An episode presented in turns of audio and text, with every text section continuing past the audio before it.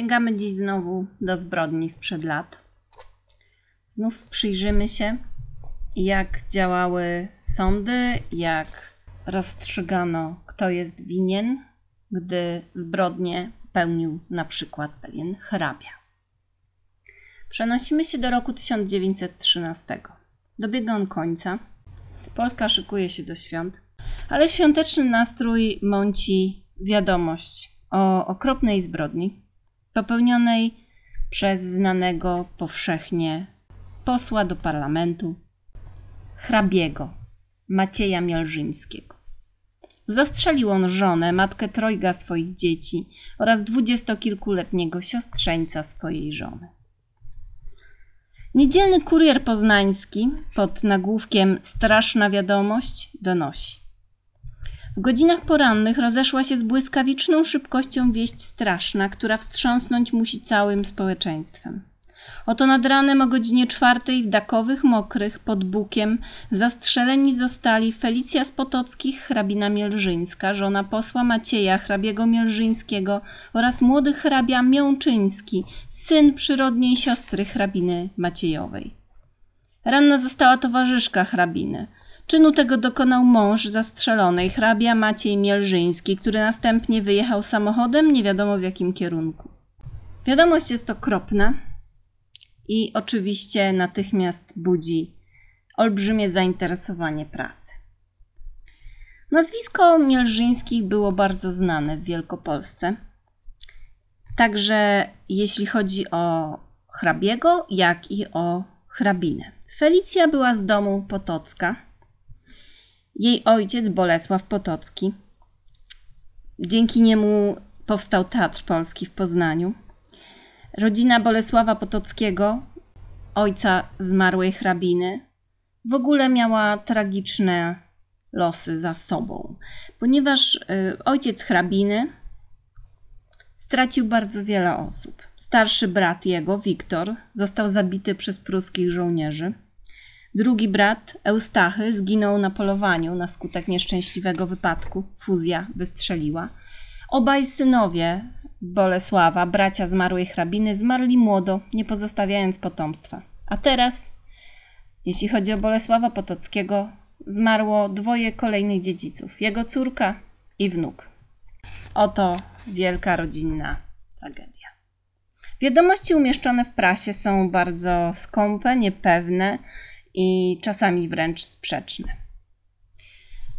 Wersja pierwsza jest taka, że hrabia Mielżyński przyjechał do Dakowych z Berlina w ten sam piątek o drugiej w południe. Hrabina Felicja ze swym siostrzeńcem, Miączyńskim Adolfem, wróciła samochodem z Poznania. Poznaniu jedli obiad hrabina wraz z siostrzeńcem w znanej restauracji, nazwa, która nazywała się Hungaria.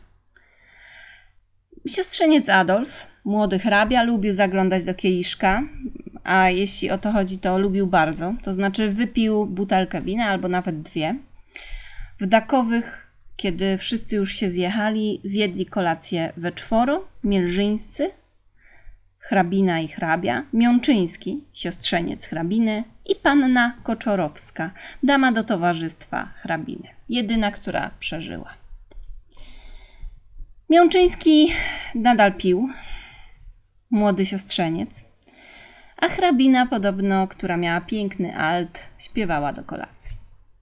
Akompaniował jej mąż. Miły rodzinny wieczór. Śpiew podobno słychać było nad podwórzu, gdzie mieściły się domy i służby.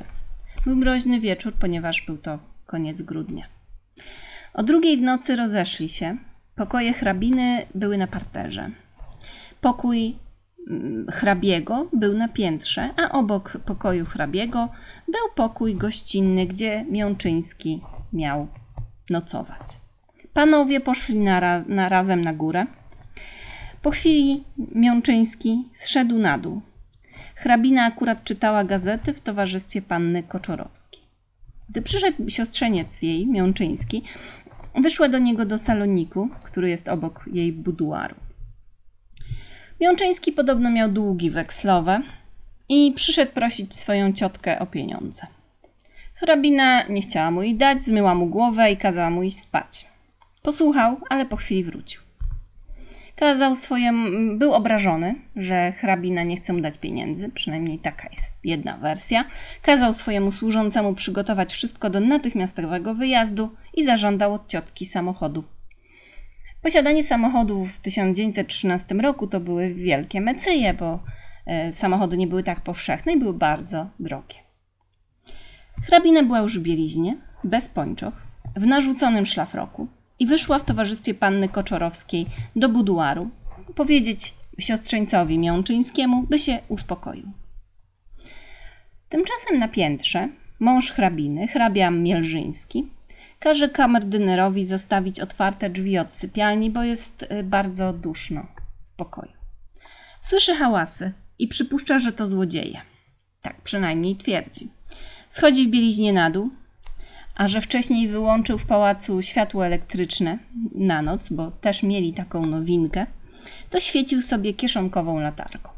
Widzimy tu obraz bardzo zamożnej i nowoczesnej rodziny. Wyjął z szafy na broń dubeltówkę, nabił ją i usłyszawszy, usłyszawszy szmery w pokojach żony, poszedł do buduaru i zobaczywszy wychodzącą stamtąd postać, strzelił – Potem zbliżył się do sypialni, zobaczył drugą postać skuloną i strzelił po raz drugi. Pierwszy strzał trafił jego żonę w serce, drugi Miączyńskiego w szyję. Oba były śmiertelne. Panna Koczorowska wybiegła ze słowami: Panie hrabio, zastrzelił pan przecież swoją żonę.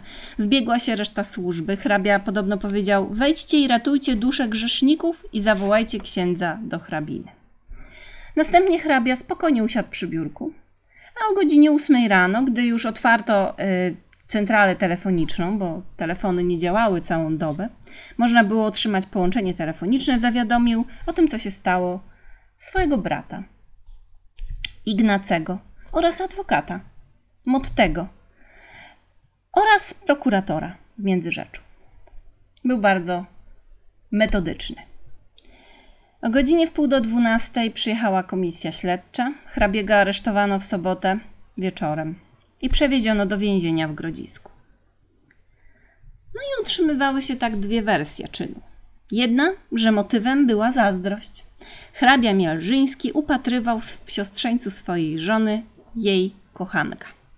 Druga, której hrabia właśnie trzymał się kurczowo, była taka, że zastrzelił jej biorąc ich za złodziei, tak jak przed chwilą opowiedziałam. Hrabia miał lat 44.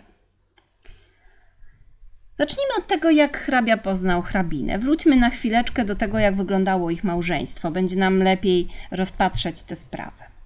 E, hrabia zakochał się w e, Felicji Potockiej wtedy e, która była jego kuzynką, ponieważ rody szlacheckie wtedy wszystkie były ze sobą spokrewnione. Była prześliczną brunetką i uchodziła za skończoną piękność.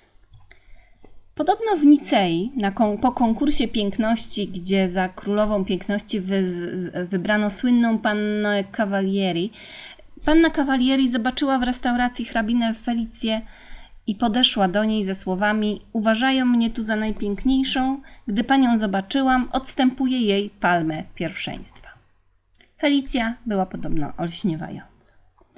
Bolesław Potocki, e, mą, ojciec Felicji, ten, który miał tak nieszczęśliwe życie, ponieważ jego rodzina umierała jak muchy, sprzeciwiał się małżeństwu córki z Maciejem na co Maciej, hrabia, usiłował popełnić samobójstwo. Strzelił do siebie z, z dubeltówki, ale go odratowano. I lecz skutki rany podobno dawały mu się we znaki całe życie. Miewał od czasu do czasu krwotoki i nawet miał ten krwotok podczas przemówienia w parlamencie. Co jak zobaczył ojciec Felicji, Bolesław Potocki, ustąpił, uznał to za dowód miłości. Krwawicie jest to dowód miłości, najwyraźniej. No i ślub się w końcu odbył w 1896 roku. Mielżyński miał wtedy lat 26, Felicja 20. Urodziły im się najpierw dwie córki, które obecnie w momencie śmierci matki miały 13 i 16 lat i wychowywane były w klasztorze w Jarosławiu. Dobrze było wysłać panienki na wychowanie do klasztoru. Z kolei syn, który urodził się trochę lat później, miał lat 8 w momencie śmierci swojej matki, y, był wychowywany przez stryja w Iwnie. Widocznie małe dziecko przeszkadzało w dworskim życiu. Małżeństwo nie było szczęśliwe. Jak widzicie, odstęp y, między córkami a synem, jeśli chodzi o czas porodu, był spory, ponieważ mm, małżeństwo Mielżyńskich rozeszło się w roku 1909. I tak się składa, że po paru latach, gdy hrabina odziedziczyła właśnie Dakowy Mokre, tą rezydencję, w której potem przyszło jej zginąć, zeszli się znowu pod koniec 1912 roku. Rok przed śmiercią hrabiny. Hrabia Maciej został wybrany oczywiście posłem do parlamentu, tak jak mówiłam. A jeśli chodzi o siostrzeńca Miączyńskiego Adolfa, był synem przyrodniej siostry Felicji. Y, hrab... Siostra miała, była starsza 15 lat od hrabiny i był Miączyński niezrównoważony i był oczywiście, tak jak mówiłam, alkoholikiem. Na pogrzeb hrabiny przyjechały dwie córki, ale na prośbę ojca nie wyjawiono im przyczyny śmierci matki. Mały synek nie przyjechał, bo był ciężko chory i przebywał nadal w Iwnie. Jeśli chodzi o e, prasę, to tak się składa, że większość skłaniała się ku Mielżyńskiemu. E, usprawiedliwiano go.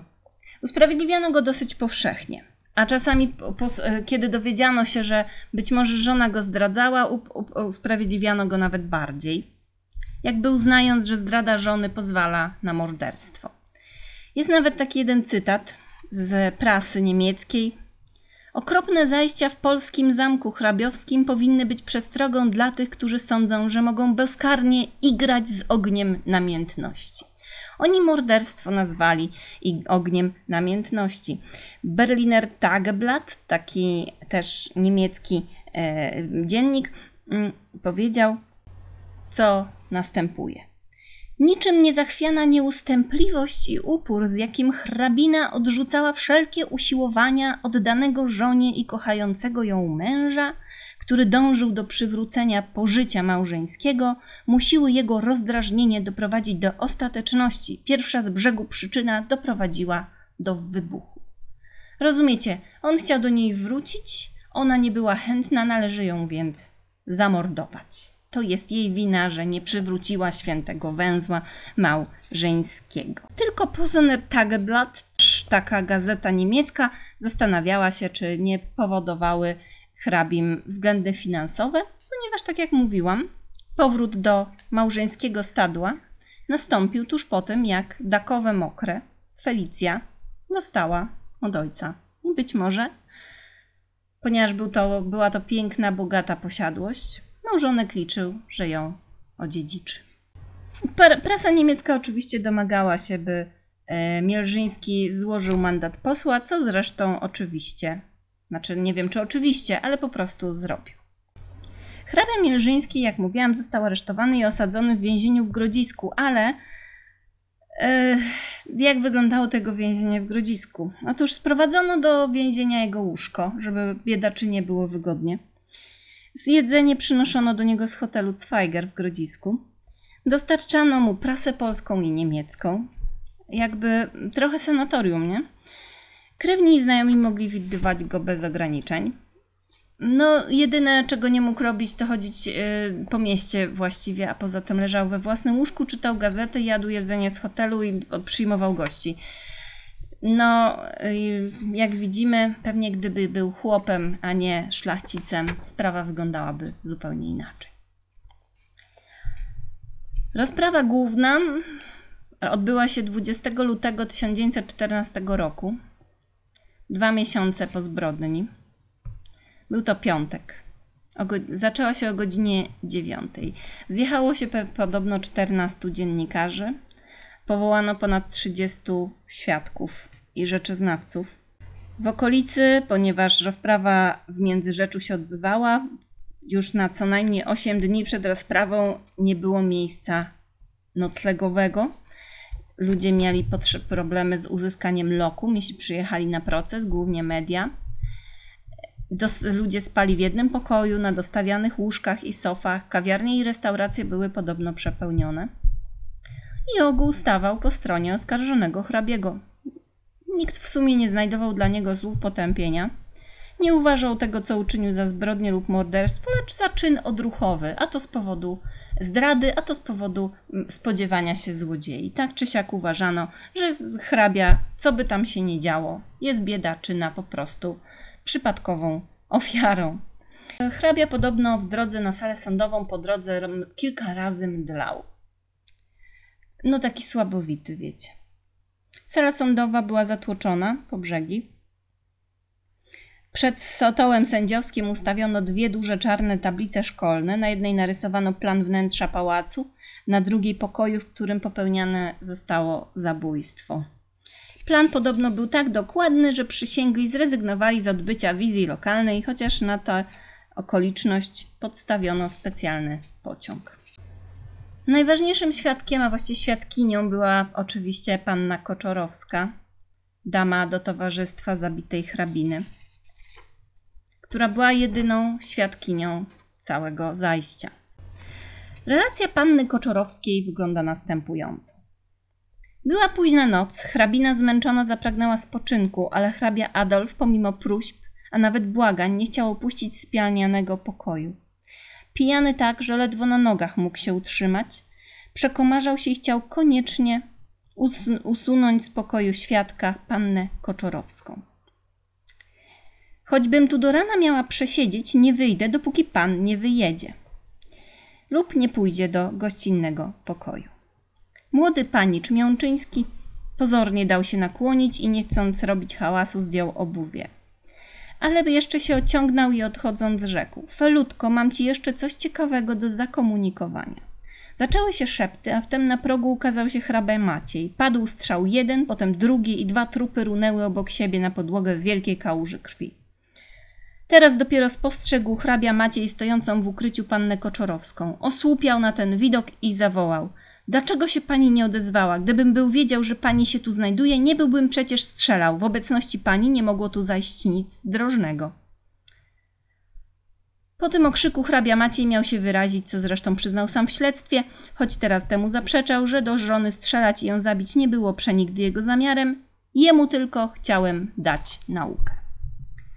Więc, czyli relacja mm, damy do towarzystwa jest taka, że hrabia st- chciał strzelić, ale chciał strzelić bez świadków. Był przerażony, że panna Koczorowska widziała, co się stało i tłumaczył jej, że chciał zabić tylko Miączyńskiego, bo myślał, że e, dzieje się tu coś zdrożnego, ale ponieważ była tam panna Koczorowska, to pewnie jednak się nie działo nic zdrożnego akurat w tym momencie. No i że żony to w sumie nie chciał zabijać, tylko tego okropnego Adolfa. No i co teraz? W zasadzie jest to w pewnym sensie potwierdzenie, że morde- morderstwo było z zazdrości. Kiedy w sądzie wypytywano o tę przerwę mm, w małżeństwie, którą mieli Mielżyńscy, no to powiedziano, że wtedy hrabina Ma- Felicja miała romans z hrabią Bnińskim, ale że się pogodziła z mężem, więc się urodził syn. Potem się znowu rozeszli i przez dwa i pół roku nawet się nie widzieli. I dopiero jakby w Dakowych, po tym całym powrocie do majątku, który dostała hrabina, miał nastąpić kolejny powrót do małżeńskiego stadła. Oskarżony stwierdził, że w tej przerwie on zachowywał się nienagannie, w tej przerwie między byciem z żoną, choć znał różne kobiety.